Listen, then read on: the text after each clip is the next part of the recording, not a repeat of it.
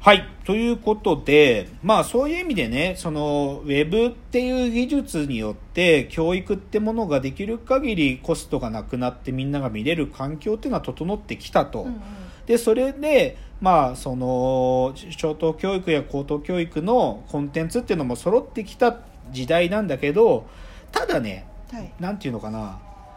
僕はね、うんなんかそれだけではまだ足りてないと思っていて、うん。でそう。でその足りてないものは何かって話をこちょっとここからしたいんだけど、はい。でね僕がちょっと好きな事例というかああの話をちょっとしたい、でこのね「ザ・ディマンド」っていう、まあ、マーケティングの本なんだけどね。でこの本で僕は知った、ね、ある事例があって、はいシアトルオペラっていう、はい。シアトルにあるオーケストラの楽団があるのよ、はい。はい。でこのシアトルオペラがね、うん。まあ、要は会員を増やして、うん。まあ、その定期公演を見に来てもらうことでビジネスを回していくんだけどその会員を増やすために取った彼らの施策っていうのにすごいいいのがあって、うん。これ今も続いてるんだけあどそのねオペラが学校にやってきたっていう取り組みをやってるの。でどういうことをやるかっていうとねシアトルのオペラの人たちがうん。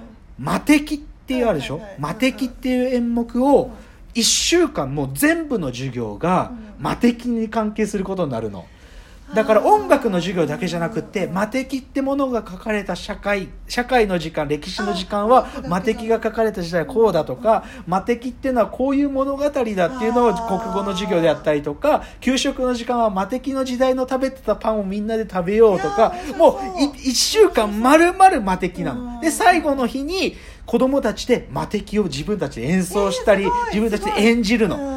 うんでこの1週間はもうねなんていうかおとお父さんとかお母さんたちがうん。子供が学校から帰ってくるごとにもう今日学校でこんなことがあったんだって話が止まらなくなるくらい楽しいんだって。うん。で最後の子供たちの魔敵をおとみんなお父さんお母さんたちが見に行くんだけどね。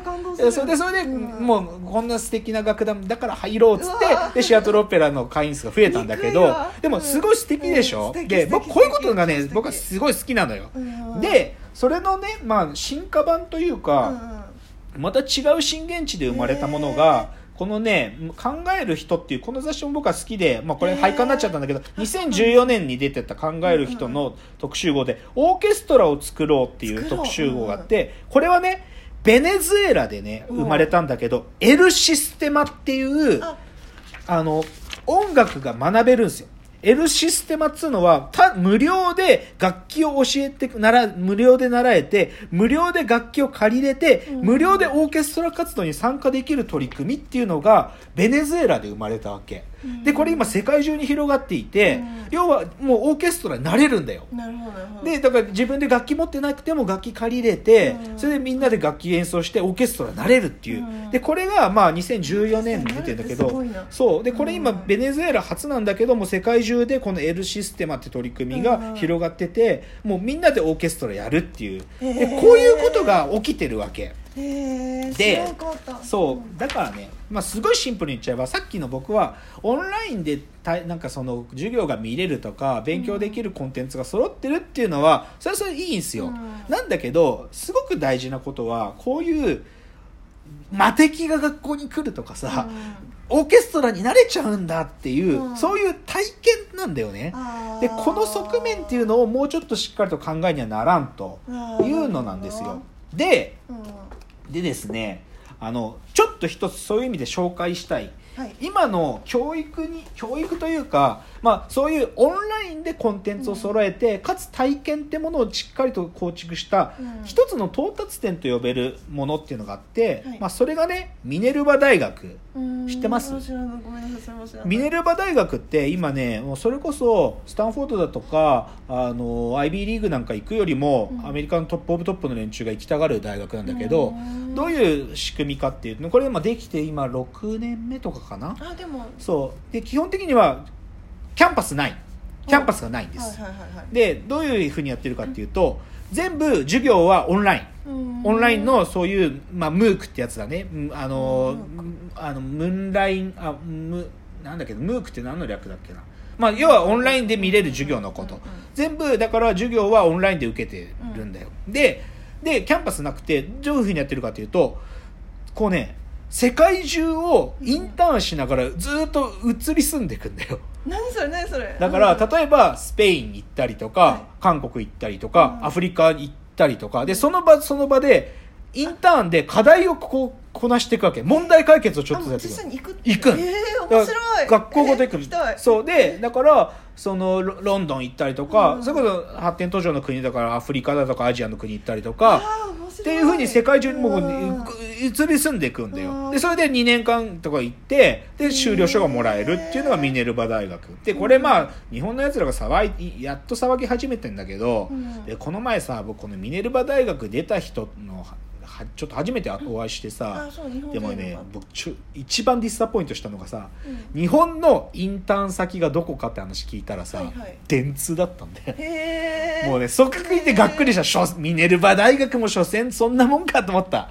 なんかえ、ーそれこそさ、なアフリカとか行くと、アフリカのなんか水をちゃんと引くための会社とかでインターンとかしたりしてうん、すごくこういいなと思ってたんだけど、なんかその、えー 日本で電通かよと思って、なんで電通なんだよと思ってさ、もうそこはちょっとがっかりしたけどでもこのミネルバ大学っていうのはある意味そのお要はコンテンツね、でうん。勉学習するっていう意味でのコンテンツ自体は完全オンラインのただのものを使い、うん。あとはその学生たちがもうみんなで移り住んでいくんですうん。面でそうだから下下宿っつうかその都都市に3ヶ月とか4ヶ月ぐらい住んでうん。そこでそのインターン先で一生懸命課題をこなすってことをやってるわけ。すごいこと考えたなそう。だからこれは一つの、まあ、成功例というか、まあ、これから多分もっとこの形は流行ると思うんだけど、うん。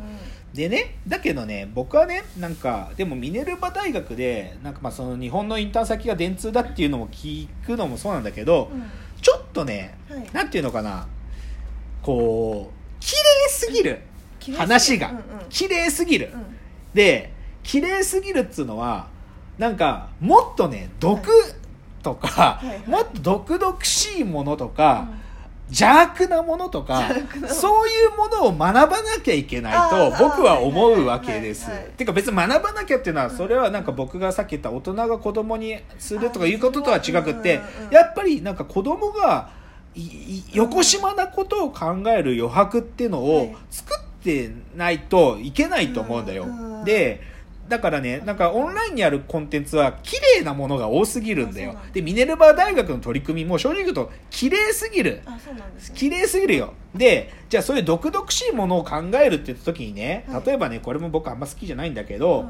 ブルータスがね、2009年にブルータス大学開校っていう特集号をやっててで、そこでいろんな大学で教えてる、なんか尖った授業のを集めてるんだけど、でもね、これもね、所詮なんていうか、伊藤聖子の授業とか、そのじゃあ深澤直人の授業だとか、うん。白上がり小峠先生の授業とか、はいはいうんまあ、他にもあのサナのあの建築家の先生の授業とかに、うん。あそうそう西澤隆英さんとかのね、うん。授業とかいいんだけどこんなのもねはっきり言えば綺麗すぎるんだよ。もっと汚くていいの。で汚くていいし邪悪なことしていいわけ、うん。でどんぐらい僕は邪悪なこと進めたいかっつうと、最近さ、はい。スマホを授業に持ち込み OK になったとかいうニュースがあって、はあ今まで全面禁止だったのが OK になったとか言ってさ、でそれに対してまたけしからんとか、うん。悪いとかいいとか言ってるやつがいろいろいるんだけどそんなの僕の立場からすれば いいに決まってるだろ、う。んでしかも大人が想像しないスマホの使い方をすることに意味があるんだよ、うんうん僕らが思ってる子供がなんかエロいサイト見るとかいいんだよ見て。見ていいし、もっとあ危ないもの見ていいんだよ、うん。ダークウェブ繋いだっていいんだよ。それくらいだから僕はスマホ持ち込み OK だし、でねでこっからが今日の重要なポイント、で僕今いろいろ言ってきてオンラインでコンテンツはただはい。でだけどそういう L システマとかシアトルオペラみたいな体験が重要。でうん。ミネルバ大学みたいなのは一つのカレーだけ綺麗。うんうん。だけどねじゃあこの僕が言いたいことをはっきりと何を作る必要があるかっていうと結論から言おうか。あそそ僕はねハードウェア作るべきだと思ってるんですよ。うんハードウェアどえどういうことですか？ハードウェアを作るべき。ちょっと言おう、えあのですねここで映像系には手を出すなの話をします。はいはいはい。映像研には手を出すなっていうのは、女子高生3人が学校で映像研っていうのを立ち上げてアニメを作る物語だよね、はいだけどさあの映像研の舞台にある芝浜高校ってさ、はいはいはいなんかさすっげえ面白い建物じゃん。面白いであれってさなんかさまあ井ノ原先生自身も映像系のジャンルは何って聞かれた時にはい。オタクって答えた、オタク。うん、映像系という漫画のジャンルはオタクだっつった、うんで芝浜高校って言っちゃえば、うん。オタクの理想郷だよだだってさあんな学校一回行ってみたいって思わない？なんかあんなさ増改築を繰り返してさ、なんか川が川の上に立ってるってさ、うん。で時計台はさ普通に増改築繰り返したから建物見れなくて川岸にある向こうのたなんか時計を見てたりとかさああいう世界？で実は僕はこういううん。ね行ったら何かが起こりそうなワクワクするそういうハードウェアを作るべきだと思ってるわけ。でで他にも言おうか。例えばね僕 SF 好きでしょ、はい。SF 好きからするとうん絶対に行ってみたいそういう場所大学ってね、あの小松左京の「継ぐのは誰か」っていう小説があるのね、うんでその小説の中に出てくるうんバージニア大学都市っていうのがあるのよ。これ,み、えーこれ未来 SF なんで、うん。もう架空の大学なんだけどこれとかはもう SF ファンからするといつかこんな大学行ってみたいって感じなんするんだよ、えそうなん。であと他にもさ例えばさ文化系の部活入ってた人からすると、国立小坂のさカルチェラタンっていうさあの変なブーンって立ってるあの物質棟があるんで物質棟が。でそれ宮崎さんが書いた建物なんだけど、うんあんな物質棟に一度は行ってみたい。なんか隣になんかさなんちゃら犬があってさ隣にじゃあ新聞部があってさうん。隣にあってすっごいのよ。なんかその魔窟感が。